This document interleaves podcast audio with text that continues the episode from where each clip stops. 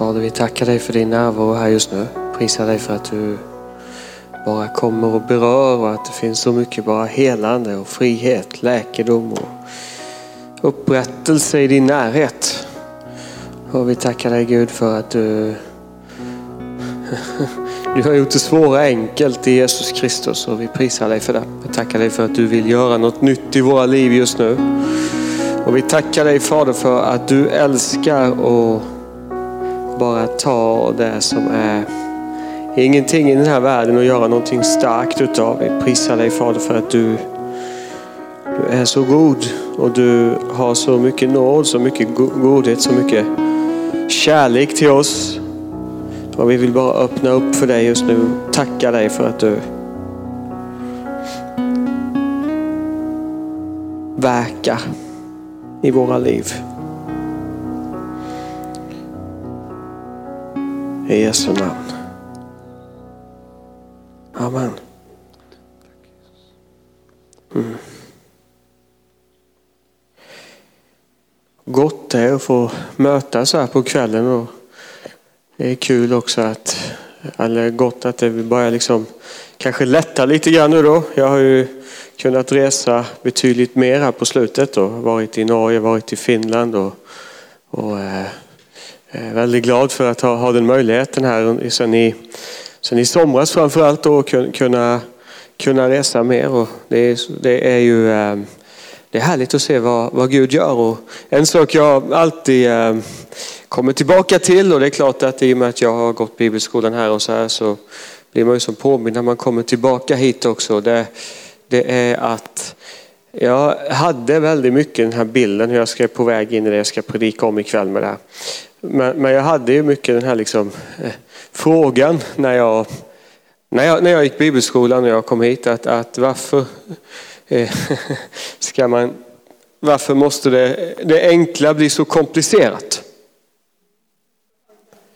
Varför måste det enkla bli så komplicerat? Eh, därför att när jag, läser, när jag läser Bibeln och ser hur Jesus verkar så Eh, var det här med att få komma ut i tjänst på olika sätt och få betjäna människor inte speciellt eh, svårt. Va? Det, det, det handlar ju om att människor kommer till Kristus och säger ja till honom och när man säger ja till Kristus så börjar ett, ett förvandlande verk. Va?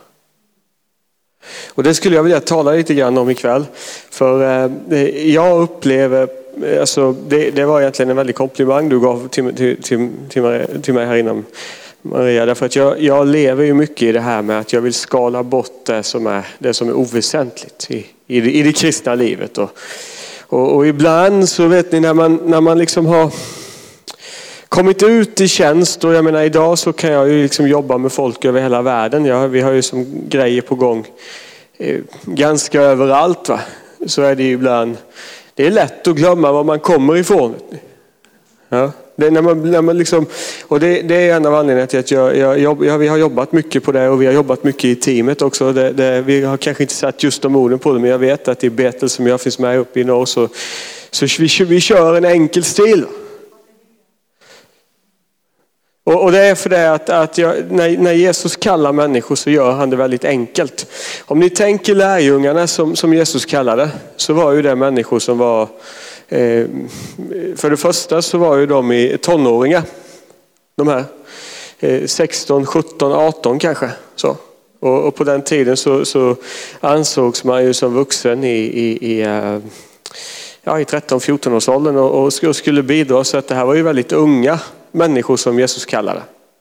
Och tittar man på gamla testamentet så var ju Haggai och Sakaria också förmodligen 16-17 år när Gud kallade dem till att profetera och så reste han upp dem och så får de profetera till nationen på något sätt. Va?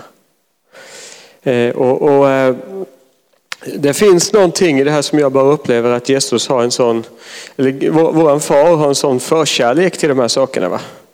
Eh, vi ska se om jag Just det.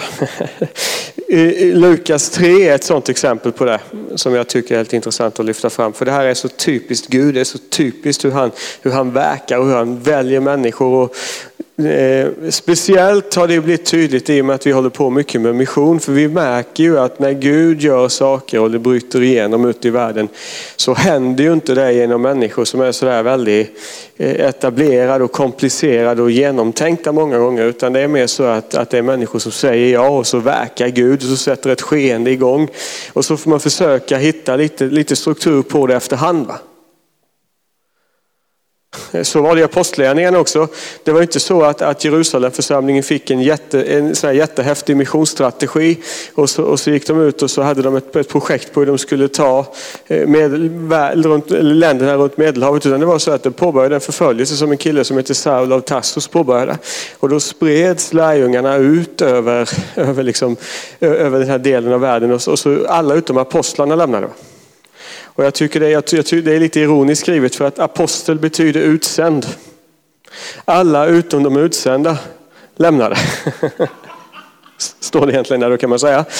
Och utifrån den här förföljelsen så, så, så, så bröt evangeliet igenom in i hednavärlden. Och på något sätt så är det ofta så här Gud verkar.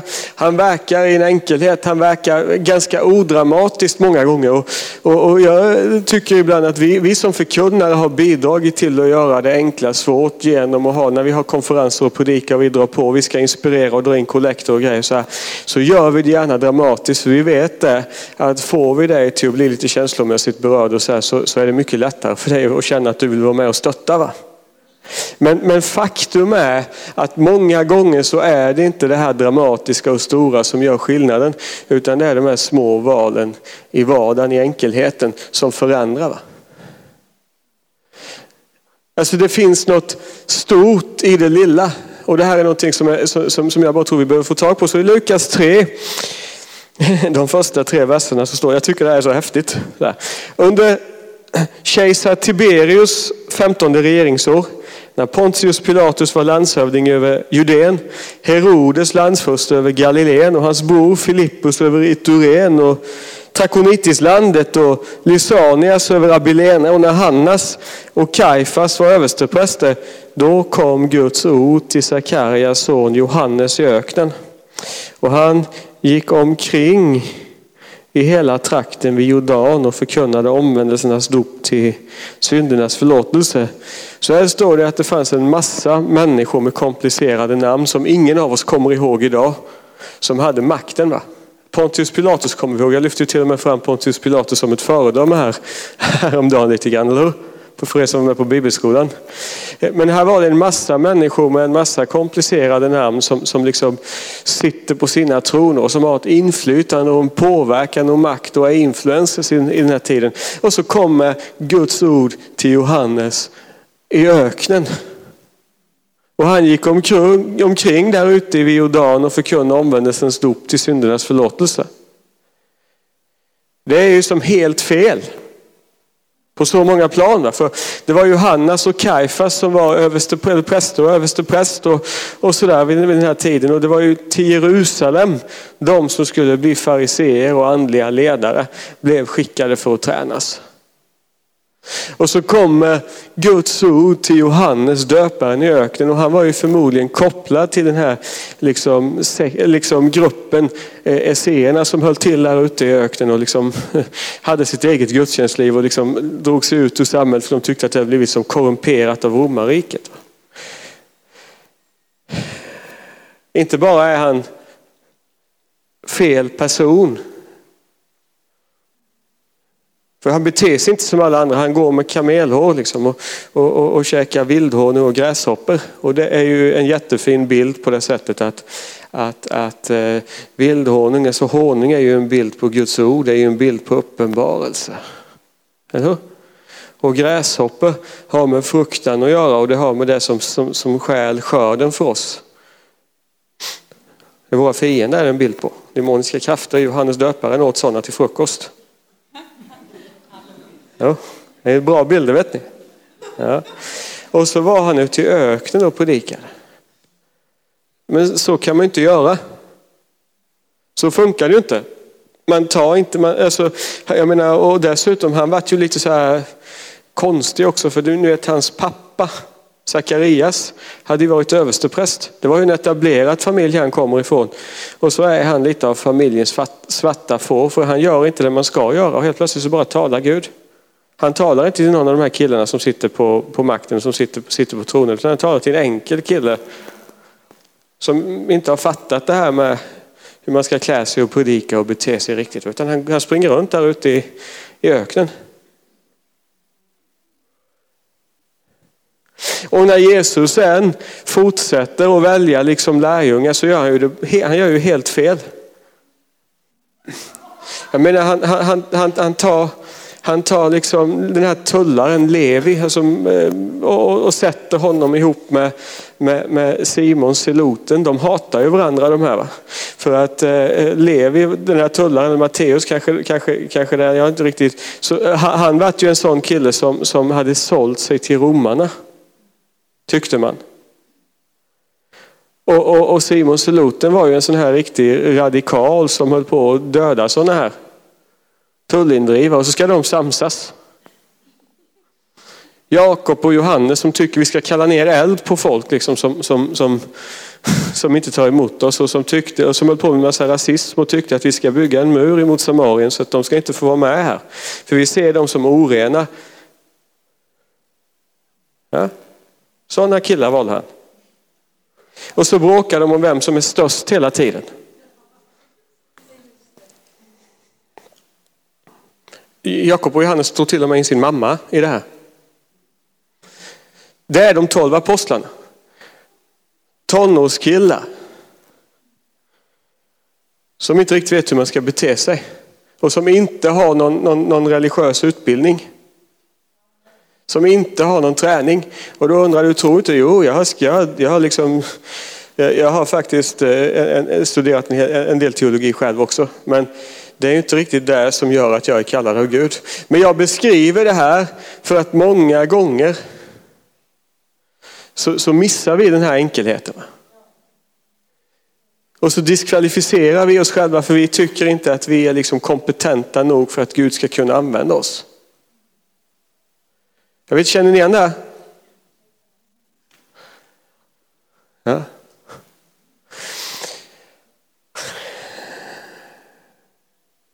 Men det finns någonting som är så otroligt befriande i det här och det är en sak som jag, som jag har tänkt mycket på. Det är att så länge jag fortsätter säga ja, så länge kan Gud fortsätta verka.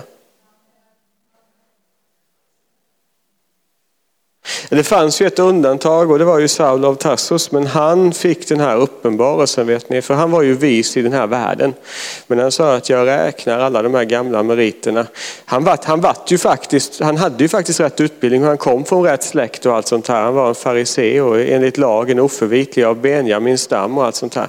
Men han säger att jag räknar allt det här som avskräde för att bli funnen i Kristus. Inte med den rättfärdighet som kommer av lagen, den som kommer av tro. Han fick sitt godkännande hos Gud. Och han bara sa det, den som är vis i den här världen måste bli en dåre för att bli vis. Det vill säga man måste lägga undan sin egen vishet. Jag talade om det idag på bibelskolan att i Guds rike är det så att man växer upp genom att växa ner. Ja. Släppa lite till prestige, släppa lite till på, på, på, på vad man vet och kan och förstår själv för att öppna upp för att Gud ska få verka. Och det finns en händelse som är så, här, eh, som är så stark på det här sättet som jag bara tycker är, är så underbar ifrån Matteus 4. Har ni märkt att Bibeln ibland är så levande att det känns som att texterna flyttar på sig? Eh, ibland undrar man vad står det här liksom? Och så, ja men Bibeln lever vet ni så man får vara med. Matteus 4, vers 18 till och med 22 står det så här. Vi ska bara läsa om hur, det gick till när Jesus liksom kallade några av de här, av de här killarna. Så så här. När Jesus vandrade ut med Galileiska sjön fick han se två bröder. Simon som kallas Petrus och hans bror Andreas kasta ut nät i sjön. De var fiskare. Och han sa till dem, följ mig så ska jag göra er till människofiskare. Genast lämnade de näten och följde honom. Han gick vidare och fick då se två andra bröder, Jakob, Sebedeus son och hans bror Johannes, där de satt i båten tillsammans med sin far Sebedeus. Och, han, och gjorde i ordning sina nät. Han kallade på dem och genast lämnade de båten och sin far och följde honom. Och ibland, vi har en felaktig bild av den här texten. Jag ska bara liksom lägga upp den här storyn lite grann för er nu här. För ofta så, har vi, så, så liksom tror vi att det här var första gången de här träffar Jesus och så säger Jesus kom och följ mig och så bara droppar de allt och följer honom. Och så tycker vi att det är att rekommendera men det är ju ett beteende som man borde varna för. Jag menar, min son han är 15 så han är ungefär i samma ålder som de här apostlarna. Va? Om han skulle ha sagt till mig att jag var nere på stranden och det kom en kille som, som, som sa följ mig och jag släppte allt och följde honom. Det hade inte jag tyckt hade varit jättebra. Det hade, varit, det hade varit ett beteende som jag hade tyckt man ska varna för. Men eh, vi har liksom den tanken att wow, det var första gången de mötte Jesus. Men vi vet att de har mött Jesus innan. Därför att Matteus evangeliet Eh, hoppa över en del av Jesu tjänst. Att Jesus hade ett, innan han kom till Galileen här, som det står om här, så hade han ju ett år där han var vid Jordanfloden och var liksom, som man kallar hans dolda, hans dolda tid. Liksom. Det, var, då, hade, då hade ju, det står i Johannes hur evangeliet hur, hur, hur, hur, Petrus blev introducerad för Jesus. De hade redan mött Jesus, så de hade redan en relation med, med Jesus. här. Det var inte första gången de mötte honom. Utan i Johannes 1 så kan man läsa om hur, hur, hur, hur de mötte Jesus för första gången. Vi kan titta på det lite snabbt här förresten så får vi med oss det också så inte jag säger något fel här nu. Vet ni. För man ska inte ljuga i kyrkan.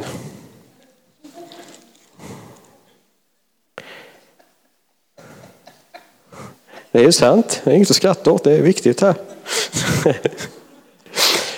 Alltså, jag, sko, jag, sko, jag skojar med lite grann. Eller jag ska, man ska alltså inte ljuga men ni förstår vad jag menar. Johannes 1, vers 35 och framåt så står det så här. Nästa dag stod Johannes där igen med två av sina lärjungar. När han såg Jesus komma sa han, se Guds lam. De båda lärjungarna hörde vad han sa och följde Jesus. Jesus vände sig om och när han såg att de följde honom frågade han vad de ville. De svarade rabbi, det betyder lärare. Var bor du? Han sa till dem, kom och se. Då gick de med honom och såg var han bodde och stannade hos honom den dagen. Det var omkring tionde timmen. Andreas, Simon Petrus bror, var en av de två som hade hört vad Johannes sa, som hade följt Jesus. Han fann sin bror Simon och sa till honom, vi har funnits Messias, det betyder Kristus. Och han förde honom till Jesus. Jesus såg på honom och sa, du är Simon, Johannes son, du ska heta Kefas, det betyder Petrus.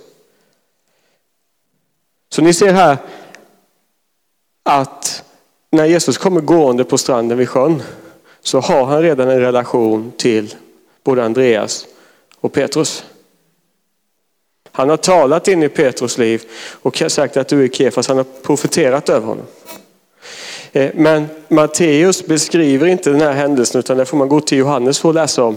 Så de hade ju haft en relation med Jesus ungefär ett års tid. För att när Matteus eh, beskriver det som Jesus gör när han går vid Galileiska sjön så har Jesus varit i tjänst i ungefär ett års tid räknar man Så att det här, det här, de, har, de, har, de, har, de har en relation sedan tidigare.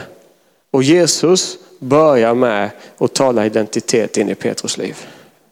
Han vet att Petrus är ju inte den mest stabila killen. Och jag har kunnat känna igen mig i Petrus för när jag kom till bibelskolan så var jag så här mycket flackande, mycket fram och tillbaka, och väldigt livaktig och väldigt glad och sådär. Men jag var inte den mest stabila killen så, det gick inte riktigt att bygga med mig. Och när jag ser tillbaka på hur det var när jag fick liksom kallelsen upp till norr och Gunnar har varit lite så här halvtveksam om det här kommer gå. Va? Det förstår jag ju, det fattar jag inte jag då. Men det fattar jag idag. För nu har jag lite mer erfarenhet än vad jag hade då. Men, men Jesus bara börjar med att tala identitet in i Petrus. Innan han kallar honom, innan han säger följ mig, säger han du är klippan. Du är Kefas. Du är något mer än vad du ser. Det kommer en tid när du kommer stå stadigt som en klippa. Du kommer gå igenom tuffa tider. Jag kommer få konfrontera dig. Det kommer vara olika saker som händer. Du kommer förneka mig, men när jag är färdig med dig så kommer du stå som en klippa och predika så 3000 blir frälst. Du kommer vara med och, och bryta igenom så att evangeliet kommer till hedna världen. Jag tror på dig. Det var det första Jesus sa. Det var det första, jag tror på dig. Att du är i mitt gäng nu. Det, det, det här händer. Och sen går ju de hem. Det var ju inte så att lärjungarna umgicks med, med Jesus 24-7 under tre års tid, utan de gick ju hem. De hade ju företag, han hade ju fiske och, och var ju gift och sådär också, Petrus, så att han gick hem. Och fortsatte fiska, fortsatte jobba. Och så kommer Jesus gående och, och, och, och, och, då kallar han på dem, men då har de redan känt honom. Alltså inte är det så att det här var första gången de mötte Jesus och så helt plötsligt så bara släpper de allt och bara går med någon de aldrig har träffat förut, utan det fanns en relation här. Och det är ju väldigt troligt att även Jakob och Johannes var en del av Johannes döparens följarskara. Så att det fanns liksom en relation. Och så säger Jesus, kom och följ mig. Så ska jag göra er till människofiskar. Vad betyder det? Jo, det betyder det att Jesus kallar inte dig till att fixa dig själv. Han kallar inte dig till att liksom få till det. Han kallar inte dig till att bli en kompetent ledare, duktig förkunnare, en stark helandtjänst, utan han säger kom och följ mig så ska jag forma dig. Alltså vi är kallade till tre saker har jag tryckt på på bibelskolan. Vi är kallade till att följa. Vi är kallade till gemenskap med, med Guds son Jesus Kristus. Står det i första Korinthierbrevet 1 och 9 och så är vi kallade till frihet, Galaterbrevet 5, vers 1. Så du kallar till gemenskap, du är kallad till att följa, du är kallad till frihet. Du är inte ansvarig för resultaten, men det finns en kraft i att du säger ja till att låta dig formas av Gud.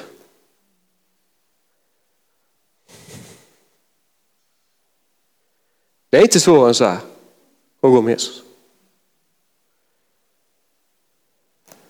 Det är inte svårare så här, än så här att komma ut i tjänst. Jag säger, vi säger ja. Va? Herre, vi ger dig vårt hjärta, du får göra vad du vill i oss.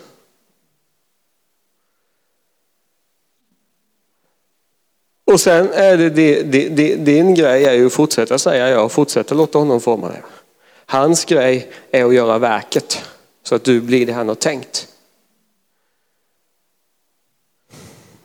Därför så, är, därför så är ju evangeliet på det sättet väldigt enkelt och jag har tänkt mycket på det för ni vet vi, vi, jag har ganska mycket på gång och, och liksom, det händer mycket. Vi kör ju liksom, jag har online-skolor, online-kurser och vi reser över världen och predikar och vi ser människor frälst och förvandlade och sådär.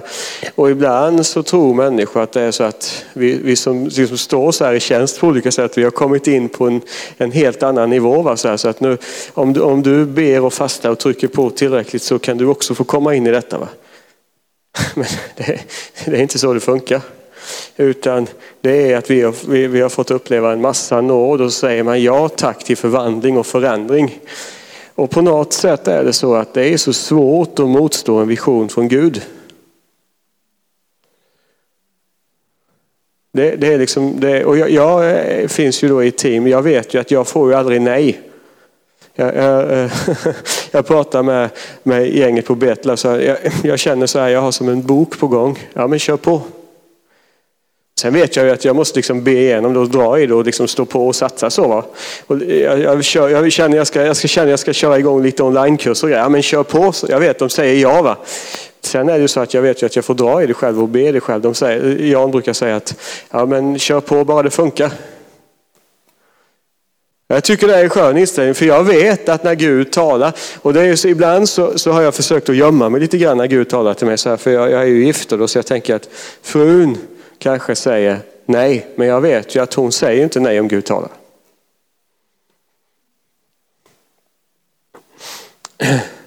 Vi har inte det här klassiska problemet hos oss som, en, som, som, som, man brukar berätta om att det är en strid mellan att liksom gå i visionen och, och, ha, ett, och ha ett bra äktenskap. Utan jag har en väldigt underbar fru, jag är väldigt lyckligt gift. Men det är inte så att hon sitter hemma och är helt knäckt över att jag är ute och reser lite grann. Eller inte så lite heller alltid. För hon har ett ja i sig.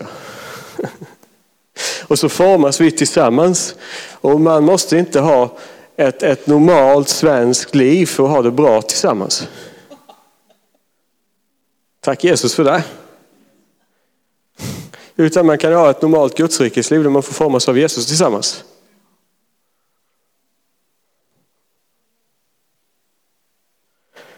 Det finns något ödmjukande i det här för det är så enkelt att ibland känns det frestande att göra det svårt. Men det är också väldigt underbart att bara säga att jag har ingenting att berömma av utan det är bara Guds nåd. Det enda jag har sagt är att fortsätta verka. Jag brottas mycket med det här på bibelskolan. Vet ni. För det är att jag tänkte alltid att jag är ju inte riktigt en sån som Gud kan använda i tjänst. Och jag tror att när, när många såg på mitt liv så såg man det att det, det är inte riktigt ordning på den här killen. så. Jag hade ju inte liksom rätt utbildning. Jag har inte en aning om hur man skulle, hur, jag menar bara det här med att skriva bok, jag, inte, jag menar jag har svårt för att skriva. Jag har ingen aning om hur man, hur man får till det. Och, och när jag skulle börja köra onlinekurser så kände jag ju liksom att det här, det här blir ju jättejobbigt. Jag är inte van, jag vet inte hur man gör det här. Hur spelar man in? Hur loggar man in? Hur, hur ansluter man fler? Hur, hur funkar det här? Marknadsföring har jag aldrig fixat. Det blir så här cringe när jag försöker skriva något bra om att kom och anmäl er till mina kurser. Så ändå så hakar folk på. Va?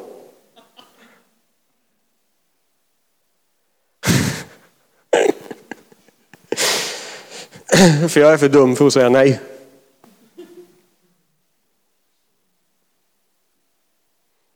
När, jag, när, när, när, vi gick bibelskolan, jag, jag, delar, jag pratar lite grann med er här ikväll också, delar lite vittnesbörd. När, när, jag, när jag gick bibelskolan så hade jag hela tiden det här, jag, jag vill så gärna, men jag vet inte hur det ska gå till. Jag känner mig för trasig, jag känner mig för bruten, jag vet inte hur det ska gå till. Men en sak vet jag, det är att jag vet hur man säger ja till Gud. Och sen är det så att tro stavas ju risk lite grann, så att du kommer ju aldrig få en garanti på att det här kommer funka. Och är det någonting vi har lärt oss under pandemin så är det ju att vi lever i ett trygghetssamhälle väldigt mycket. Det är därför det är så viktigt att lära sig att göra sin trygghet i Gud och inte i omständigheterna. För varje gång som Gud kallar dig så du kommer märka tre saker så här. Du kommer märka att du har inte tid nog. Vi har inte pengar nog. Och det finns inte folk nog. Men när man sätter ner foten i det Gud har talat så öppnas vägen och så förlöses de här sakerna i alla fall. När, när, när jag kom upp till norr och jag började liksom predika. Det var vänner här nere som jag pratade med på arken. De sa så här att jag menar, Eh, vad ska du göra uppe i norr? Det enda du kommer göra där uppe är att sitta och lyssna på hur hjortronen växer. Liksom. En ganska kul one-liner tyckte jag.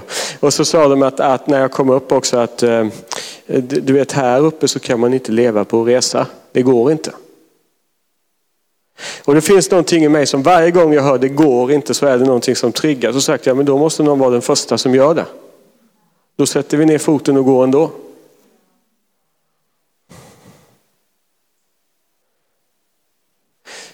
Sen går ju de här lärjungarna då med Jesus och de får formas av honom och växa med honom. Och de går ju igenom en del tuffa saker tillsammans, eller hur? Petrus skryter ju upp sig och säger, du vet att även om alla de andra lämnar dig så ska inte jag göra det. Sen så förnekar han och springer ut och gråter. Men när Jesus har uppstått så säger han hälsa lärjungarna och särskilt Petrus han är väldigt mån om att Petrus ska få liksom tag på det. Thomas sitter där och säger, jag liksom kan inte tro om inte jag får se såren i händerna och i sidan och liksom sticka in fingrarna. Och då kommer Jesus och säger, Thomas kom hit. Känna. För Thomas tvivlade inte för att han hade valt otro utan han tvivlade för att det var tufft för honom. Och Jesus föraktar inte ett uppriktigt hjärta. Så det, to, det Thomas uttryckte när han, när, han, när, när han sa, jag kan inte tro om inte jag får se. Det är ingenting som vi ska förakta utan det är någonting vi ska, vi ska liksom ta som ett föredöme i ärlighet. För sann tro föds alltid ur ett ärligt hjärta. Mm. Och så går de ju då vet ni och så, och så blir det ju jobbigt. för de fattar ju inte riktigt det här med Jesu uppståndelse och allt sånt här. Petrus han bara, han bara säger, nej men jag, jag, jag fixar inte det här längre, jag går och fiskar igen. Jag har lyssnat på Gyllene Tider, liksom, jag går och fiskar. Så, så, eftersom, och eftersom Petrus var en ledare när han gjorde det valet så hakade de andra på honom. Så de gick och fiskade allihop. Och så möter Jesus dem på stranden och så, och så talar han upprättelse in i Petrus liv och bara talar identitet och bekräftar vem Petrus är igen. För det är sånt Jesus gör. Han bekräftar väldigt sällan våra negativa val och våra negativa omständigheter utan han fäster blicken tillbaka på visionen, på kallelsen, på identiteten och säger Det här är du. Älskar du mig? Och Petrus klarar inte av att säga att jag älskar dig med Guds kärlek utan säger du är min vän. Och igen, det, det, det, det är ett ärligt hjärta va? Och Jesus föraktar inte den här, det här ärliga hjärtat. Han föraktar inte att du, du vet, ibland så kan en hög bekännelse dölja självförnekelse. Eller dölja liksom en, en, en alltså att, att, att, man, att man inte har självinsikt. Ibland kan det vara bättre att bara säga så här är det med mig. Jag är här just nu. Jag har inte kommit längre än så här. Det är inget att förakta utan det är där Jesus kommer möta dig. Han kommer aldrig möta dig där du inte är vet du. Jo. Han kommer alltid möta dig där du är och börja jobba med dig därifrån. Men sen så faller ju den heliga ande och Petrus börjar predika och det blir ju jobbigt i Jerusalem för de tänkte ju att när de hade korsfäst Jesus så skulle det här vara över. Och helt plötsligt så multipliceras hela den här Jesusrörelsen så att det blir flera tusen lärjungar i Jerusalem.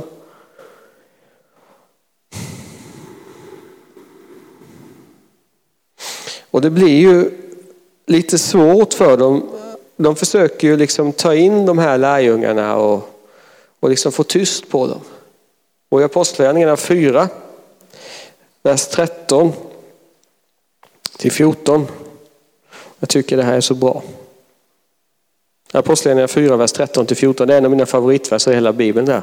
Så står det. När de såg hur frimodiga Petrus och Johannes var och märkte att de var olärda män ur folket blev de förvånade. Men så kände de igen dem och kom ihåg att de hade varit tillsammans med Jesus. Och när de såg mannen som hade blivit botad stå där tillsammans med dem så blev de svarslösa. Så de kallade in Petrus och Johannes. Det är häftigt att Petrus och Johannes är med fortfarande, eller hur? Alla var inte med fortfarande. För en del slutar säga ja, judar slutar säga ja. De här som, som, som tyckte att det var ett hårt tal när Jesus sa ni måste äta mitt kött och mitt blod. De gick bort. Men Petrus och Johannes de fortsatte säga ja och de har ju inget perfekt track record, eller hur? Jag menar, det, det finns fler sådana exempel. Eh, eh, kung David höll ju på hela livet men han hade ju inte ett perfekt track record, eller hur? Han gjorde mycket bra, men sen hade han ju den här tabben när han gick upp och tittade på filmen Batseba bada naken på taket. Han inte bara tittade på filmen, han var med i filmen också. Gjorde henne gravid. Bibeln är väldigt bra för Bibeln är väldigt ärlig. Och det fick konsekvenser att David gjorde det här snedsteget, men David, David slutade inte säga ja till Gud och därför gav Gud inte upp med David heller. Det var till och med så att David och Batsebas barn blev nästa kung. Är inte häftigt? Är inte Bibeln, kan inte Bibeln vara lite småprovocerande ibland? Jag menar, David hade ju fler fruar. Hade kunnat ta någon av de barnen och sätta på tronen istället. Varför? Jag menar, det ska väl inte löna sig att man har betett sig så här. Men du vet när du ger ditt misslyckande till Gud så samverkar han till bästa och gör något bra utav det. Det är därför det är så viktigt att vi har med de här, de här liksom felstegen i Bibeln. Jag har ju läst Koranen då ett antal gånger. Jag hade tid för det under en, under en tid i mitt liv. Jag läste, tror jag läste den sex, fem, sex gånger. Så här. Och ni vet, där har de tagit bort alla de här sakerna. För där är tanken så att en profet och en gudsman kan ju inte ha en trasig historia. Men Bibeln kör inte den stilen. Bibeln är väldigt ärlig. Och i Matteus evangelium, evangelium när Jesus släktträd ska beskrivas så är det viktigt att Urias hustru Batseba finns med i släktträdet. Uria var Davids bästa vän. Och han svek honom och backstabbade honom. Nästan bokstavligt talat också.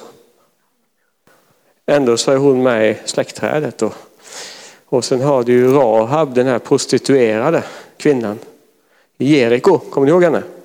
Hon är också med i Jesus släktträd. Ett helt gäng människor som inte alls skulle varit med och Rut som inte ens tillhörde Guds folk egentligen. Hon sa ja också och hon fick också vara med i släktträdet. Jag tycker det är jättehäftigt. Det finns något i det här vi behöver lära oss. Men så står det här att Johannes och Petrus var olärda män i folket och de undrar vad är det här för nissar? Som håller på. Hur, hur, kan de få en påverkan? Det, det, är ju enkelt folk det här. Det är inget speciellt häftigt folk utan det är rätt enkelt folk det här. Men så såg de på dem och kände igen dem och såg att de hade varit med Jesus. Och sen står det någonting väldigt bra. Och när de såg mannen som stod botad jämte så blev de svarslösa. Då visste de inte vad de skulle säga. Och det här är väldigt bra för, för det är väldigt mycket debatter på gång idag i kristenheten. Och det är väldigt mycket debatter på gång i samhället. Och en del, jag har sagt det till mina vänner, så en del av mina vänner de blev liksom involverade i att hålla på och debattera och skriva fram och tillbaka. Och så där. Jag har sagt det att det finns ingen anledning att hålla på med det där för du kommer inte vinna någonting även om du vinner en debatt. Utan det är mycket bättre att strunta i det och låta liksom resultaten tala för sig. Jag, jag får som eh, av och till eh, på, på, eh, på, på Messenger och på mail och så, så får jag liksom en massa så här frågor. Folk frågar vad tycker du om det här? Vad tycker du om den här förkunnaren? Eller vad tycker du om det här? Och jag, jag brukar säga att ni vet, jag har inte så mycket tid till att tycka vad andra håller på med. För jag, jag har nog med mitt, mitt eget liv. Jag håller på att formas av Jesus själv. Jag har, min, jag har nog med mina egna problem. Och är det så att en broder eller syster har fallit eller fått problem så hjälper inte jag genom att sitta och tycka. Utan det är mycket bättre att jag går in i bönen.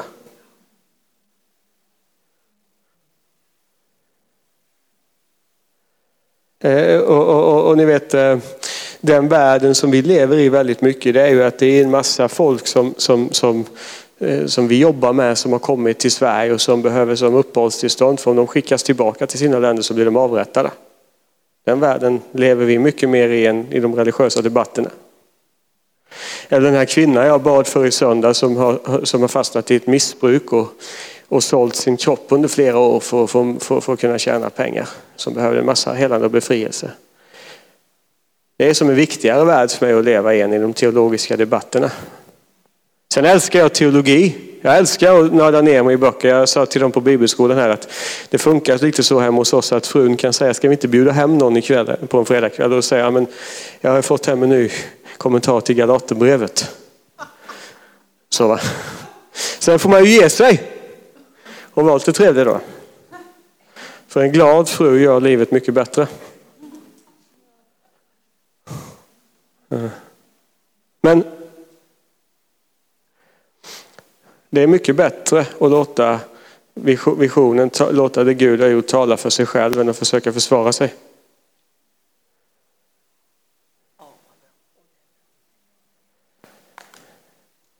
Och det blir, det, ibland vet ni, så blir det, det blir så provocerande för folk när man inte gensvarar. Det är därför det bästa man kan göra är att vända andra kinden till. För när du vänder andra kinden till så visar du att du har inte makt över mig. Du kan inte få mig till att reagera. Utan jag gensvarar på det Gud har kallat mig till.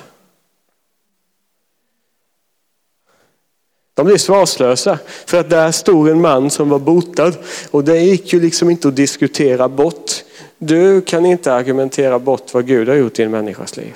Och, och det höll de ju på med hela tiden, eller hur? När Jesus, jag var med en vän och spelade in en, eh, ett tv-program och så, och så pratade vi om den här texten när Jesus botar en man som var blind och stum.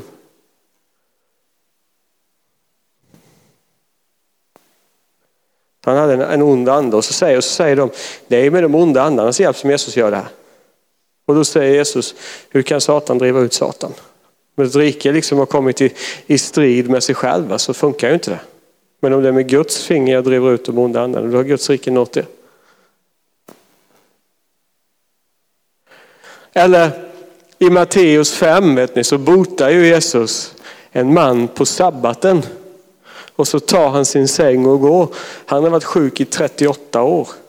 Nästan hela mitt liv. Jag har levt i 39. Och så, och så eh, liksom kommer, möter han de skriftlärda och de säger, du det är sabbat. Du får inte bära din säng. Och då säger Jesus, då, då sa han att ja, men den som gjorde mig frisk sa åt mig ta, ta min bädd och gå. Och då säger de, den mannen kan inte vara från Gud och han inte håller sabbaten. De missade att Jesus hade gjort ett mirakel. Där en kille som har varit lam och liksom i 38 år har blivit frisk. Och han låg vid Betestadammen. Det, det sa, de sa att det kommer en ängel och rör upp det här vattnet ibland och den som är först i vattnet blir botad. Det är rätt svårt att vara först i vattnet när man är lam. Det låter inte riktigt som att det är den stilen Jesus gör. Att bara den som är starkast och snabbast får, får sitt helande. Så jag tvekar lite grann på om det här bara var ett rykte eller om det här, det här hände. Va? Men det är svårt när du är lam att vinna en sån tävling oavsett. Ja. Så blir han botad. Men det de kommer ihåg, det de märker, det är ju att det har skett på fel sätt och på fel dag. Och så konfronterar de Jesus med detta då säger Jesus inte, han går inte in i en, i en teologisk diskussion och försöker förklara vad sabbaten egentligen går ut på, utan han bara säger, ja, men min far verkar i den här stunden och så verkar även jag. Och sen förklarar han att det är så här det funkar i mitt rike, att jag kan inte göra någonting av mig själv, utan jag gör bara det jag ser Fadern göra. Det har, det, det har blivit min livsvision lite grann. Att jag har en stor pappa som går före mig och så, och så är jag en liten kille som går med honom. Han banar vägen och så följer jag. Det betyder inte att man sitter och är overksam. Men jag tycker det, eller jag, jag, bara upplever att det är så viktigt att vi får tillbaka den här förväntan på att när vi ger oss till Gud och, och, vi känner oss väldigt små. För du kommer ju alltid få tilltal och visioner från Gud som är mycket större än vad du fixar själv. Det ingår liksom i, spe, i spelets regler på något sätt. Eh, eh, eh, eh, eh så, så, så, bara säga det här, nej jag klarar inte det här men du får gå före mig och bana vägen så följer jag.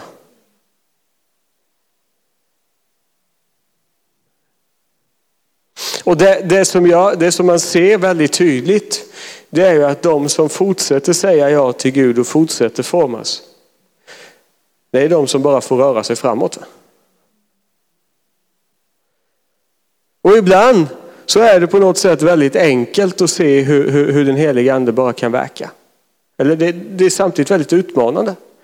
Men det är ju väldigt spännande. Vi var i en sån situation här i våras, vi, vi bytte församling här i somras och det ligger som inget konstigt i det utan det var mer så här att jag var ute och gick en morgon och så bad jag och så bara upplevde jag att Herren talade och sa att nu går jag vidare, ska du med? Jag bara, ja, jaha, ja, oh, vad, vad menar du då? Sa han inte mer och så nästa dag så, så, så, när jag var ute och gick och bad så fick jag samma tilltal på samma ställe igen. Nu går jag vidare, ska du med? Så fick vi det tilltalet flera gånger och sen så, eh, så fick min fru samma tilltal och så bara fick vi kliva in i något nytt. Vi kände att Gud tar oss in i något nytt nu. Det finns mer som Gud vill förlösa. Och så tror vi bara på att det är en ny början efter, efter pandemin, in i nya saker. Så eh, vi fick gå in då i, i Betel i Rosvik och finnas där uppe tillsammans med, med, med Jan och teamet där uppe och bara, bara liksom bara, bara gå med Gud och se vad han vill göra. Och vi bara ser att Gud öppnar upp nya saker. Det, och det finns någonting i den här enkelheten. Jag, jag gick här och, och, och, och liksom bad igår om att du Herre, jag skulle så vilja, jag behöver liksom, jag skulle vilja komma. Jag har, varit, jag har predikat på några nya ställen i år, men jag skulle vilja bara att du öppnar upp några nya ställen till. Och jag var just i, i Göteborg och predikade här utanför Göteborg och Partille här om veckan. Kan inte du bara öppna upp lite mer? Det vore så kul att komma lite söderut och predika också. Jag vill till Göteborgstrakten. Och så fick jag ett sms idag medan jag stod och undervisade på bibelskolan. Så dök det upp på telefonen ett sms som att Hej, skulle du vilja komma till EFS i Allingsås i vår? Ja, visst. Vi kör för det. Alltså, eh, det finns någonting i det här med att, att när du gör dig själv tillgänglig och, och, så, och, så, och så ber du och går i tro, då kommer, då kommer Gud att fortsätta bara forma och verka. För det var det han gjorde med lärjungarna. Och många gånger så tar han den personen som, som verkar osannolikast och som inte har några naturliga liksom, möjligheter överhuvudtaget. Men när vi ger oss till honom, så gör han verket i alla fall.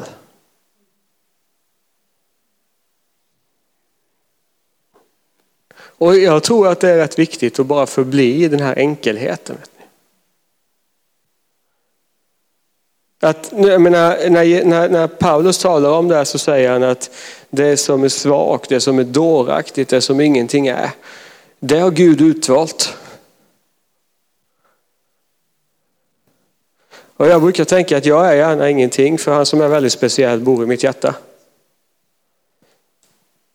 Jag pratade med någon, vi körde profetisk träning här, på, eller profet, en profetisk kväll i en församling. Och det var det någon som, sa, som kom dit och sa, jag är inte den här liksom speciellt andlig utav men jag är ganska enkel och ganska praktisk. Och jag sa, det är jättebra.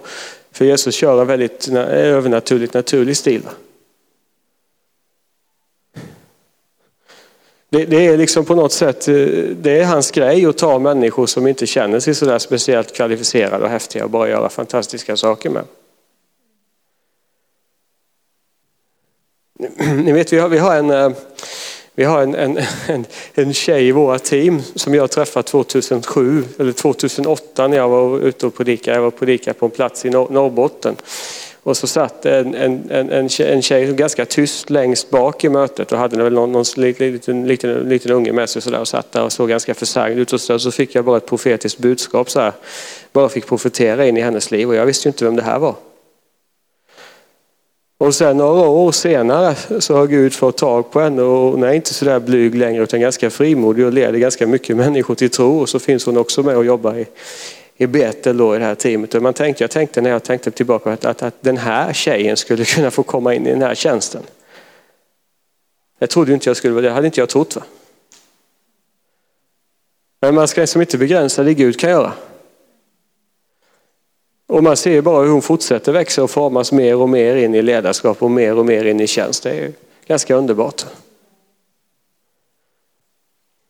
Förra året så var jag, jag hade varit på Vision Sverige och jag var i Göteborgsstudion. Sen så var jag med några vänner ute på, ute, liksom, vi, vi, tog en ledig dag gjorde vi och så åkte vi ut liksom på stranden i, i Göteborgs skärgård då, och, och låg på klipporna där och umgicks lite grann. Och så, och så var det en tjej där som hon är en entreprenör och sådär.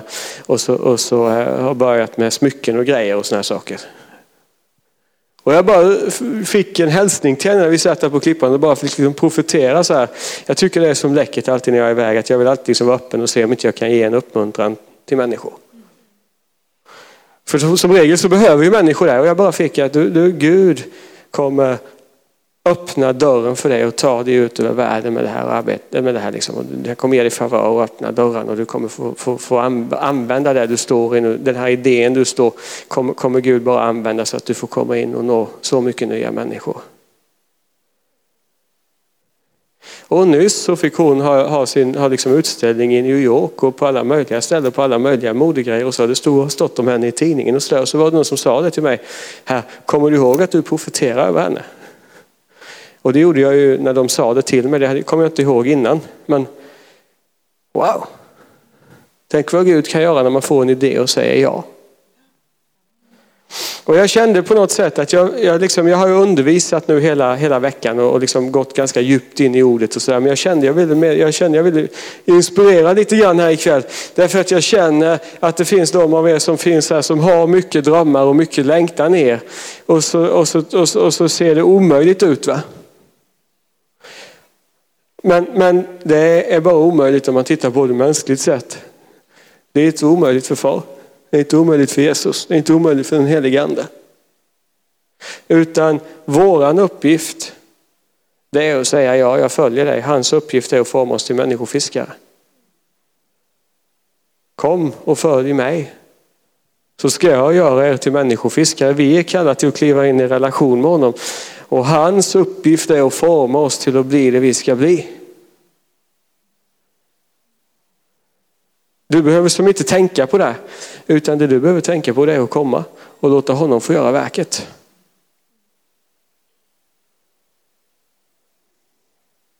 Mm. Så jag brukar tänka liksom hur mycket förvandling kan ske? Hur mycket kan du göra? I mitt liv. I, i, i, ibland så när jag möter människor så hör, hör jag liksom, de säger så här, Måste jag, liksom, då, ibland så kommer det upp när jag är ute och predikar, måste jag tala i tungor för att gå med Gud? Nej, det måste du väl inte. Men varför inte? Måste jag fungera i nådegåvorna? Nej, det måste du inte. Du är lika älskad ändå. Måste jag ha vision? Nej, det måste du inte. Du är lika älskad ändå. Du kan ligga på soffan resten av livet och aldrig göra något mer. Du kommer alltid vara villkorslöst älskad av Gud.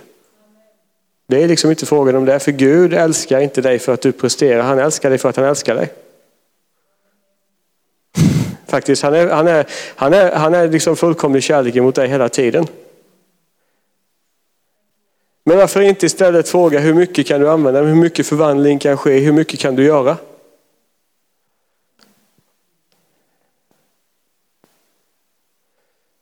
Jag tycker om det som, som när Ester, hon, hon, hon stod liksom och, och, så, och så mm, ha, eh, ha, pratar hon med Mordecai och det är ju på gång att judarna ska utrotas.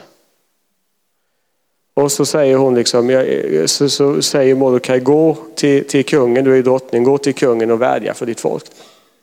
Och då säger hon, han har inte kallat på mig på flera dagar. Om jag kommer in dit och, och jag inte behagar honom, då kommer jag att dö. Och då säger, då säger Mordecai ungefär att du vet att om du inte gör det här så kommer Gud att bereda frälsningen då, för han har alltid en räddning för sitt folk. Han är inte beroende av din insats för att hans vilja ska ske. Men vem vet om inte du har blivit född för en tid som denna? Och då säger hon, ja, säg till folket att be och fasta. Jag ska också göra det. Och sen så ska jag gå in och dör jag så dör jag, lever jag så lever jag. Alltså hon vågar säga ja. Och därför så förändrades ju historien. Det var nog till och med så att man kan nog ifrågasätta hur Ester hamnade där hon hamnade. För att det var ju så här vet ni att när kungen skulle välja drottning så kallade han ju in henne till sig över natten. Och de satt nog inte bara och spelade kort kan man säga. Det är det jag sagt, Bibeln är väldigt ärlig va? Men hon sa ja till Gud. Där hon var, där hon stod. Hon lät inte det som hade hänt förstöra hennes framtid utan hon sa ja till Gud. Och när man säger ja till Gud då kan man använda när man står, även om allt inte har gått perfekt i livet. Och ibland så blir människors besvikelse sådana att man tror inte att man får säga ja bara för att man har gjort bort sig. Har ni varit med om det någon gång? Jag har ju snurrat till det för mig förut så jag kan inte säga ja nu. Vi hade en sån kille i församlingen som jag jobbade som föreståndare i, eller pastor i under en tid. Han hade profeterat och haft en jättestark liksom, profetisk gåva i flera år. Och så profeterade han och så tyckte han att det blev fel vid ett tillfälle. Och det var innan jag hade kommit dit. När jag kom dit så fick jag höra om det här. Och jag hade hört, han slutade, han hade inte funkat i nådegåvorna på jättelänge. Och när jag kollade upp den här situationen lite grann så tyckte jag att det verkar ju inte alls som att det har blivit något fel runt honom utan det verkar mer vara ett missförstånd. Så jag bad att få prata med honom. Och eftersom jag visste att han är en sån här rätts, kille med rättspatos så visste jag att jag måste trycka på en knapp som på något sätt får honom till att reagera. Så jag sa, du är, tycker du att det är okej att stjäla från församlingen? Nej, det tycker inte jag, sa han. Nej, men du gör väl det lite grann va? sa jag. Vad menar du? Jag har inte tagit någonting. Jo, men du har ju en gåva. Du, är, du har ju en profetisk gåva. Du profeterar inte längre. Varför gör du inte det? Frågade jag. Och då sa han, nej det blir fel. Ja, men Jesus har ju tagit bort det där. Han har ju tagit det på korset. Ska det här felet som blev bli ett monument som du reser upp och som på något sätt diskvalificerar dig resten av livet från att säga ja? Eller ska vi gå med det till korset så att du får lämna det här bakom dig och gå vidare och fortsätta säga ja till Gud och fortsätta formas av honom? För då kan han samverka allting till det bästa. Och ta det som har varit trasigt i livet och göra någonting starkt utav det istället. Om vi säger ja.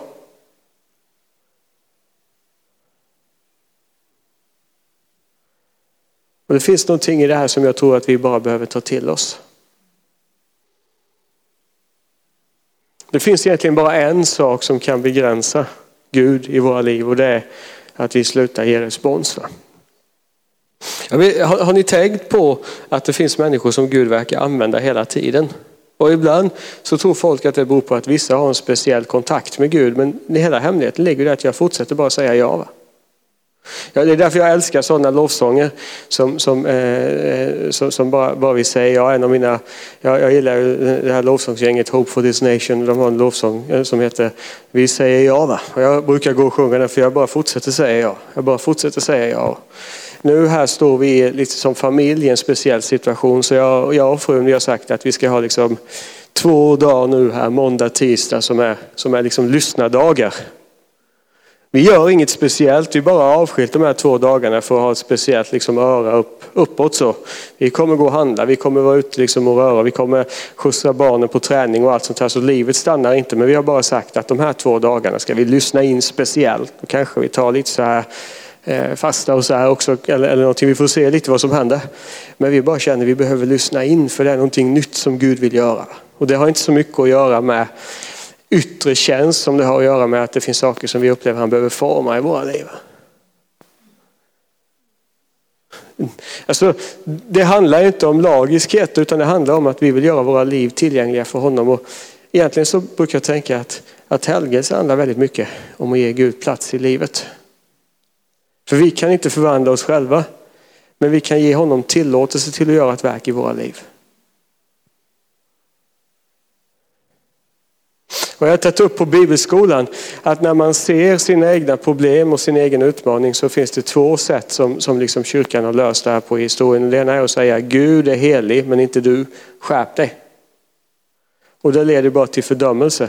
För du kommer aldrig kunna helga dig själv. Och den andra varianten som folk ofta hamnar i när man inser att det här funkar inte så bra. Det är ju den här varianten av att ja, jag är förlåten och älskad men det blev inte mer än så här. Och så hamnar man i resignation och besvikelse istället. Och lite så här uppgivenhet. Och jag tror att alla vi som finns här inne, om vi ska vara lite ärliga, har varit i båda de här dikena. Men Guds variant är ju kom till mig. Följ mig så ska jag förvandla er till människofiskar. Så ska jag forma era liv. Så ska jag göra ett nytt verk. Och det, det, vår uppgift är att fortsätta komma till honom. Med.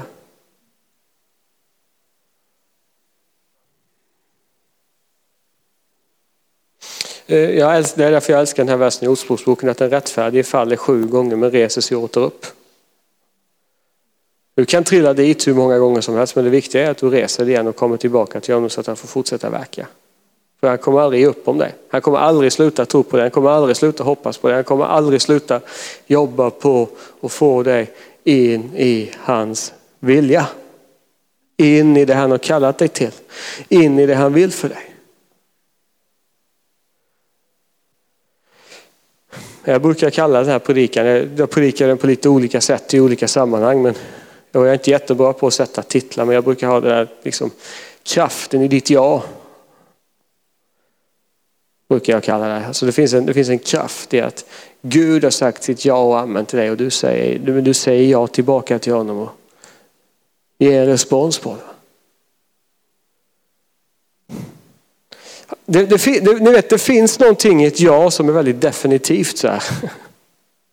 Man måste lära sig att säga nej också.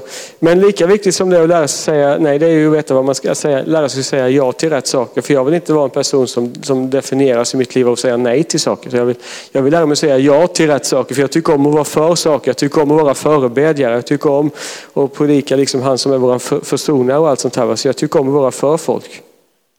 Han sitter på Faderns högra sida och manar gott för oss. Så jag vill vara för någonting och därför behöver jag lära mig att säga ja till rätt sak. Va? Och som en konsekvens av det måste man ju lära sig att säga nej till det man inte ska göra också. Men det finns något definitivt i det här. Och därför så utvecklar folk ibland alla möjliga tankar och teorier runt det här med ja. Du har säkert hört de här sakerna. Det är inte rätt tid nu. Jag är singel fortfarande. Okej, okay, sen träffar du någon. Nej, vi måste vänta. Vi, så, ja, vi, vi håller på att förlova oss nu och så ska vi gifta oss. Ja. Ja, men vi måste ha lite tid tillsammans. Det är helt okej, okay. man ska ha mycket tid tillsammans när man, när, när man, när man gifter sig. Det är underbart att ha tid med, med äktenskapet. Men det är inte rätt tid nu och sen kommer småbarnen och då upplever man att nu är det verkligen inte rätt tid. Och så tänker man att snart är den tiden över. Då växer barnen upp lite mer och då blir det lättare. Och sen kommer de upp i 7-8 års åldern och då är det träningar och grejer och det är alla möjliga saker de ska iväg på. Sen blir de tonåringar.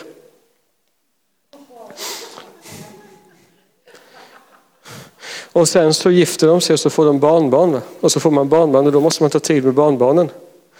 Du vet, det finns alltid någonting som, som skulle kunna göra att det är fel tid. Det finns alltid någonting som skulle göra att det inte är riktigt läge nu. Jag måste, eller den här, jag är inte riktigt där än. Nej, men det, du, vet, du kommer aldrig vara riktigt där och det är det jag försöker säga till dig. Att lärjungarna var inte de här kandidaterna som var slipade och helt redo för att Gud skulle använda dem. Utan de sa ja och så formades de in i sin uppgift när de gick med honom.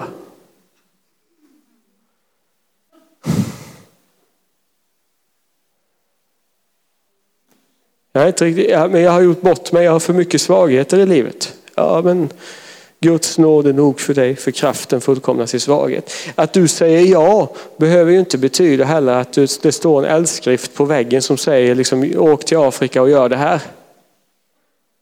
Det, det, betyder inte alltid de här dramatiska förändringarna, men det betyder att Gud, du ger Gud tillåtelse att verka.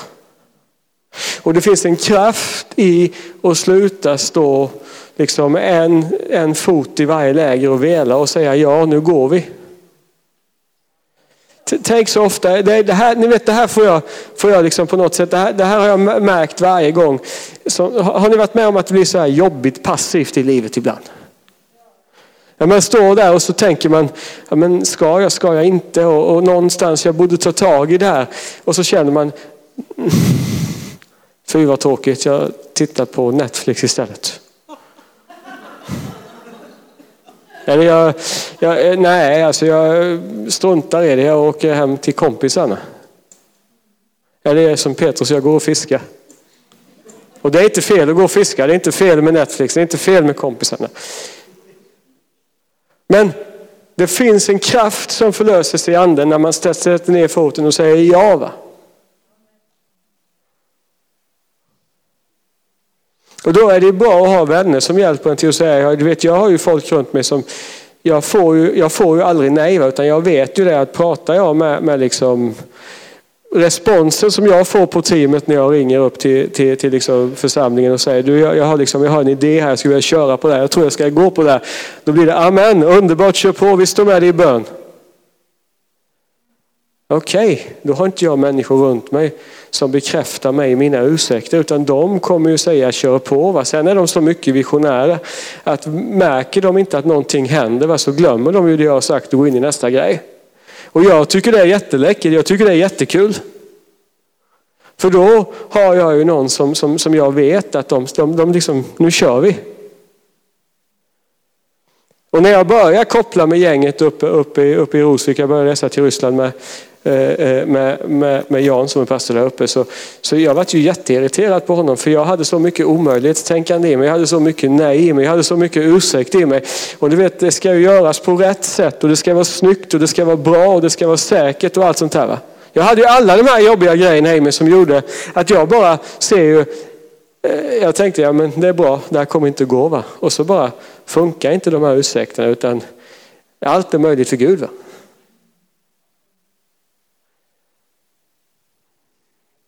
Första gången jag träffade honom sa han, har du visum redo? Vi ska till Ryssland. Eller pass redo? Vi ska till Ryssland. Och jag sa, men vadå, ska vi inte lyssna in? Ska vi inte liksom veta att det är rätt läge och att det är precis rätt tid och allt sånt här? Och så bara inser jag att jag måste ju bara sätta ner foten och gå här. Utifrån att jag sa ja till en teamresa så öppnades hela, hela den internationella tjänst som jag står i idag. Om jag hade suttit där och krånglat till det och undrat hur ska det här gå till och är det rätt läge nu och är jag i rätt position och är det vist att åka nu när Isak inte är äldre och Benjamin liksom just har kommit och sådär. Då hade jag kunnat sitta fortfarande och vänta. Men när man säger ja och sätter ner foten så förlöser saker. Det märker ju de som ska på bibelskolan att det finns hur mycket omöjligheter som helst. Men när man sätter ner foten och säger ja va, så händer någonting. Jag har profetiska ord på min, vi ska gå ner för landning här nu för vi ska inte hålla på hela kvällen. Men, men jag har profetiska ord på min, eh, på min telefon som jag har skrivit, liksom, jag har en, en, en mapp där som jag tittar på. Och jag bara har det här ibland, jag bara sätter mig jag, jag, Det är inte så att jag håller på och krigar i flera timmar varje kväll eller så över de här sakerna. Men ibland så tittar jag på de här orden och bara säger, ja men vi säger ja va, vi kör ett år till. Vi fortsätter.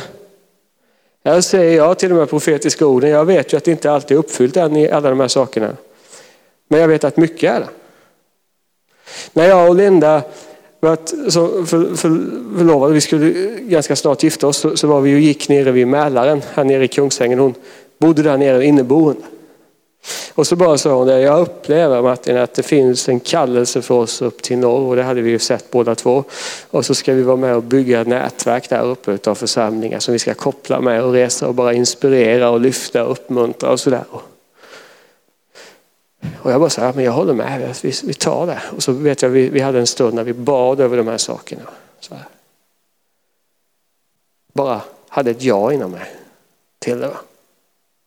Vi ser ju att nu står vi i de tilltalen vi fick då. Vet ni. Det var 15 år sedan och jag, jag, jag hade ju alla möjliga ursäkter till varför det här inte skulle kunna gå. Jag kände ingen. Jag hade inte pengarna. Det fanns inget jobb där uppe då. Men när du säger ja, så händer saker. Jag var, jag var i Helsingfors i helgen och predikade.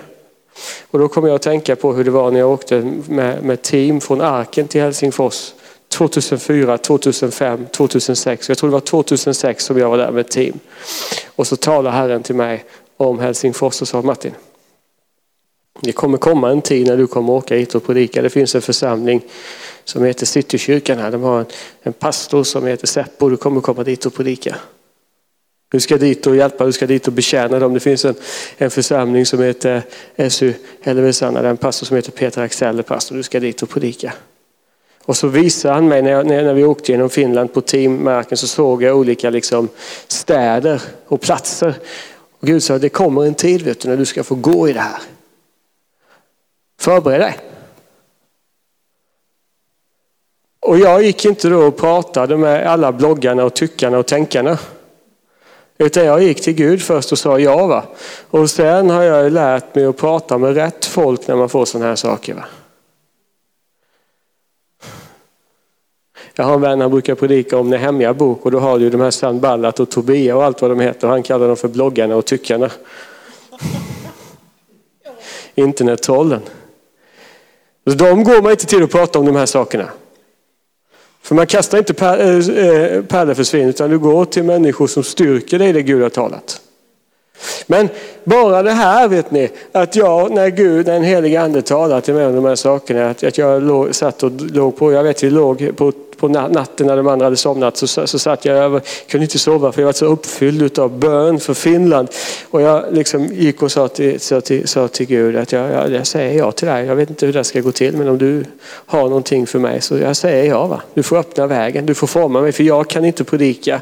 Jag är rädd för att stå framför folk. Jag vet inte hur man reser, jag vet inte hur man bygger ett ministry, jag vet ingenting. Men jag vet att om du vill någonting så säger jag ja och så får du forma mig. Va? Och nu åker jag ju till alla de här platserna och predikar. Mött många av de här pastorerna och ledarna. Kan ni se det här? De var enkla olärda män i folket. Men så såg man att de hade varit med Jesus. Jag tror att det är precis en sån Jesusrörelse vi behöver. Jag tror att det är precis det här som vi behöver. Jag tror inte att stora kampanjer på Friends Arena eller liksom häftiga satsningar kommer vara det som i första hand gör att människor blir frälst och förvandlade. Utan jag tror att det handlar om att vi behöver enkla människor som säger, som säger ja. Va? Sen är det bra med stora arenor, det är bra med häftiga kampanjer. Jag är inte emot det på något sätt. Men jag tror på något sätt att ibland så lurar vi oss själva genom att tänka att det ska komma en stor väckelse som bara drar in skörden och så ska det bara lösa sig. Men väckelse har alltid handlat om att, människor, att, att, att enkla människor säger ja och så börjar man gå tillsammans. Va? Det handlar mycket mer om att säga ja i de här små liksom, eh, vardagliga sakerna än att du har de här dramatiska grejerna som händer. Och dessutom är det så vet du, att har du aldrig haft problem förut så kommer du få en massa problem när det blir väckelse. Jag menar, när, när vi hade ett skeende, jag jobbade som pastor i församlingen i Arjeplog, det var ganska lugnt och skönt. Va? Första året jag var där så begravde vi sju, åtta stycken. Och jag tänkte, vad, vad, vad händer om det fortsätter i den här takten så är församlingen borta innan jag flyttar härifrån. Du måste göra någonting. Nästa år så tog vi in 25 nya medlemmar. Och det låter inte mycket i arken. Men om ni tänker lilla Arjeplog så här. Va? Och så var ju alla de här hade ju olika problem. Och det var liksom någon som försökte ta livet av sig. Så jag fick åka och, och försöka bryta mig in i huset nästan. Och liksom be och kasta ut krafter. Och det var någon som kom ut ur, ur liksom same eh, med, med, och hade varit involverad i en massa liksom shamanism och grejer som vi fick hålla på och jobba med till befrielse. Och, och hon vaknade på natten av att det satt krafter på hennes bröst och tog strypgrepp på henne. Så vi hade som en säng hemma så hon fick sova hos oss när det var som tuffast. Och så satt vi och bad över henne i flera månader och så, och så, och så blev hon fri. Va? Och så fick hon upprättelse. Vi hade en tjej som kom in som hade ätstörningar och jättetufft och sådär. Och såklart, och så fick vi be och såklart så hade vi bloggarna och tyckarna då också som tyckte en massa saker. Men du vet, jag lärde mig det att det är inte så viktigt för mig vad, vad de tycker utan det är mycket viktigare för mig när jag ser en människa som, som, som var självmordsbenägen och inte ville leva längre men som nu har fått ett nytt liv i Jesus. Jag tyckte det var mycket intressant att hålla på med sånt vet ni. Men det gjorde ju att vi fick mer problem. Va? För nu var vi tvungna att stå i tro och be igenom folk. Nu var vi tvungna liksom att satsa tid och pengar och upplåta vårat, vårat hem. Och det är dit det kommer ner till. Va? För det är lätt att sitta i ett möte och säga yes, vi kör, vi vill ha väckelse. Men det som det kommer till det är ju liksom att när, du, när det kommer ner till de här och berör livet lite grann. Ibland förstår folk inte det. Ni vet, vi pratar mycket om Faderns kärlek och så här. Och folk tänker liksom att jag sitter och, och predikar folk in i passivitet. Men det man inte fattar det är att när Guds kärlek griper tag om dig så kommer det ju leda in i förvandling. Så du kommer inte kunna sitta still vet, utan Kristi kärlek driver dig och det kommer ta dig ut över världen till att predika evangeliet. Sen har vi lite olika kallelser, inte alla är kampanjevangelister men vi står i en Jesusrörelse tillsammans. Jo. Och vi har på något sätt två, eller det finns ett, ett par val, men de vanligaste valen är att man fortsätter säga ja och fortsätter förvandlas. Va? Och det tycker jag är det underbaraste. Att möta människor som har stått i tjänst i 30, 40, 50 år som bara fortsätter säga ja. Va? Bara fortsätter liksom på något sätt att ha det här i sig. Och till slut när du säger ja va, så blir ju det här jaet en identitet. Va? Det blir ju ett med vem du är att du är tillgänglig för Gud. Och det betyder inte att du aldrig får ha kul. Det är ju det som Maria sa, att det har med gudsbild att göra. Gud är väldigt generös. Va? Och imorgon kväll när jag kommer hem, jag har varit ute och predikat nu och jag har predikat varje dag sedan onsdag förra veckan. Och jag har kört ofta fyra, fem timmar varje dag nu i, i, i, över, en, i över en vecka. Och när jag kommer hem imorgon kväll, då är det första jag ska göra att lägga mig på min favoritplats på soffan och titta på match. Va? Hockey, mitt lag spelar ju. Och så på lördag ska vi ut och fira sonen. Han har fyllt 15 precis och vi ska ut på, på restaurang och så ska vi liksom, vi har lovat honom att han ska få välja och, och precis vad han vill. Vi ska bara ha, vi ska ha liksom, det är inte det, är inte det att det försvinner va. Det, det, tror du det så har du en, en, en, en, en fel gudsbild. Utan Gud ger allt det här. Han ger oss rikligt allt gott att njuta av. Men det det innebär det är att livet är tillgängligt, när, eller vi är tillgängliga när Jesus kallar. Alternativet är ju att man resignerar och då kommer liksom besvikelsen och bitterheten och man går från att vara lärjunge till att bli expert och analytiker. Det är inte det smärtsammaste jag vet, för jag har träffat människor som har varit väldigt brinnande och väldigt så på gång. Och så på något sätt så händer saker så blir man mer och mer bitter och besviken och så går man från att ha det här jaet i sig, den här, barn, den här liksom tron, förväntan och längtan efter att Gud ska verka och så blir man liksom expert och analytiker och, som vet och förstår och kan allt. Och det som händer nu är att man slutar växa. För vi är inte kallade till att vara experter, vi är kallade till att vara lärjungar. Det är en bön ni ska be, det ber vi ofta hemma jag och Linda. Att vi måste bevara oss från att bli experter. Vi måste bevara oss från att tycka att vi kan och förstår att vi har liksom kommit så långt nu att vi kan det här. Utan varje dag nollställer oss. Så vi vill lära oss mer. Barnhjärt, barnahjärtat. Vi är små barn med en stor pappa och han får gå före och bana vägen och så hakar vi på. Så ikväll så tänkte jag att vi på något sätt ska förnya det här jaet. Ni kan gå upp och göra er redo för jag tänkte vi ska be nu och ska vi bjuda in till förbön och som jag förstår så finns det ju inte riktigt några restriktioner längre på det sättet utan vi kan köra på här ikväll. Men vi kan ju fortfarande ha en respekt, eller hur? Så jag tänkte att eh, innan jag bjuder fram så ber jag en allmän bön så här. Och ni som inte känner att ni vill komma fram och få förbön för att ni inte känner er bekväma med det. Ni, ni, ni, ni ska få möjlighet att få förbön där ni sitter. Och det kommer gå till på följande sätt att om ett litet tag så kommer jag be alla här inne och bara blunda lite grann så får ni räcka upp handen och så tar vi det på den vägen och så kopplar jag med er i tro där ni sitter. För vi vill respektera människor. Vi behöver inte gå i fruktan, man behöver inte bli arrogant heller. Va? Utan vi respekterar människor där de är. Och är det så att du känner att du vill liksom möta Gud där du sitter, och inte, så, så det är helt okej. Okay. Vi har full respekt för det. Vi vill liksom så. Och när vi kommer fram sen vet ni, så kan vi ju tänka, tänka lite så här också, att när du har fått förbön, och då spelar det ju ingen roll om det är jag eller någon i böneteamet som ber för dig, eller hur? För vi har ju samma Jesus. Så när man har fått förbön, då kan man ju tänka att man går tillbaka och sätter sig på sin plats så att man lämnar rum för nästa och så kan vi försöka ha lite avstånd här inne i alla fall. Det har inte med fruktan att göra, men det har att göra med att vi vill samtidigt ha respekt för människor. Vi vill ha liksom en, att Gud ska få möta människor där de är. Så därför så kan det vara bra att göra på det sättet. Men jag bara kände det, att oavsett var du befinner dig ikväll så, så är det väldigt bra att bara ta, ta det, förnya sitt ja. Så det är där vi ska strax komma in här nu och, och, och be. Men vi tackar dig Fader för att du är här och verkar. Och jag ber att du bara ska fortsätta beröra människor just nu. Bara kom helige Ande och gör ditt verk just nu i människors liv. Bara kom nu helige Ande och bara verka. Vi, vi tackar att vi får säga ja till dig. Du har sagt ja till oss och i Kristus har alla dina löften fått sitt ja och sitt amen. Och du vill fortfarande att vi ska gå med dig så att du får forma oss, himmelske Fader. Och vi säger ja till dig, vi säger ja till att formas, vi säger ja till att förvandlas, vi säger ja till att du ska få göra vad du vill i våra liv. Kom helige Ande just nu och bara gör ditt verk. Vi öppnar upp för dig och tackar dig för din nåd och din kraft och ber att du ska göra ditt verk just nu, helige Ande, i Jesu namn. Ni vet, det här med jag har ju inte att göra med egentligen, alltså det har, det, har, det har liksom att göra med att du där du befinner dig just nu bara gör dig tillgänglig för Gud. Och det kan betyda många olika saker. För någon kan det, kan det betyda något lite mer dramatiskt och för någon kan det bara betyda att du säger ja till att låta dig älskas av Gud. Det kan vara så för någon att, att säga ja, förnya sig sitt ja, kan vara, bara helt enkelt betyda att du gör dig själv en stor tjänst och bara förlåter någon här ikväll. Som du har varit irriterad på. Att säga ja kan, det, kan betyda att du bara bestämmer dig för att jag ska förlåta mig själv.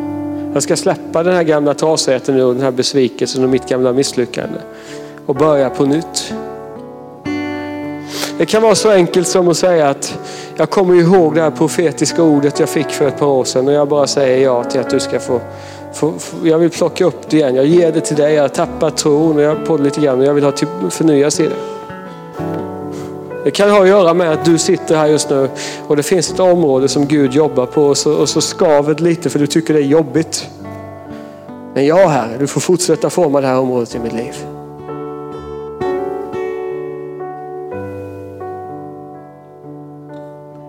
Och för vissa människor så kan det vara så att det, att det händer ingenting speciellt. För, för du är där Gud vill att du ska vara. Och då blir det inte så dramatiskt utan då blir det bara att Gud fortsätter verka i det skeende du redan står i. Det är inte riktigt poängen vad som ska hända utan poängen är vårt hjärtas tillgänglighet. Sen har jag tyckt att det var liksom bra den här kvällen att berätta vittnesbörd om hur Gud har rest upp folk och gjort lite så saker som kan ha varit lite så halvdramatiska för jag tycker det är spännande. Och se hur Gud reser upp enkla människor och det är så många gånger som den helige Ande bara påminner mig om detta genom åren. Att kom alltid ihåg varifrån jag har rest upp det. Enkelheten i Kristus. Relationen med Jesus. Kalla till att förvandlas av honom i gemenskapen med honom. Så jag vill be för dig först här just nu som vet att du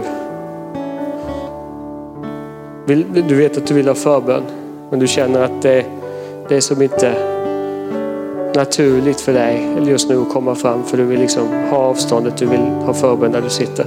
Ska jag be för dig just nu?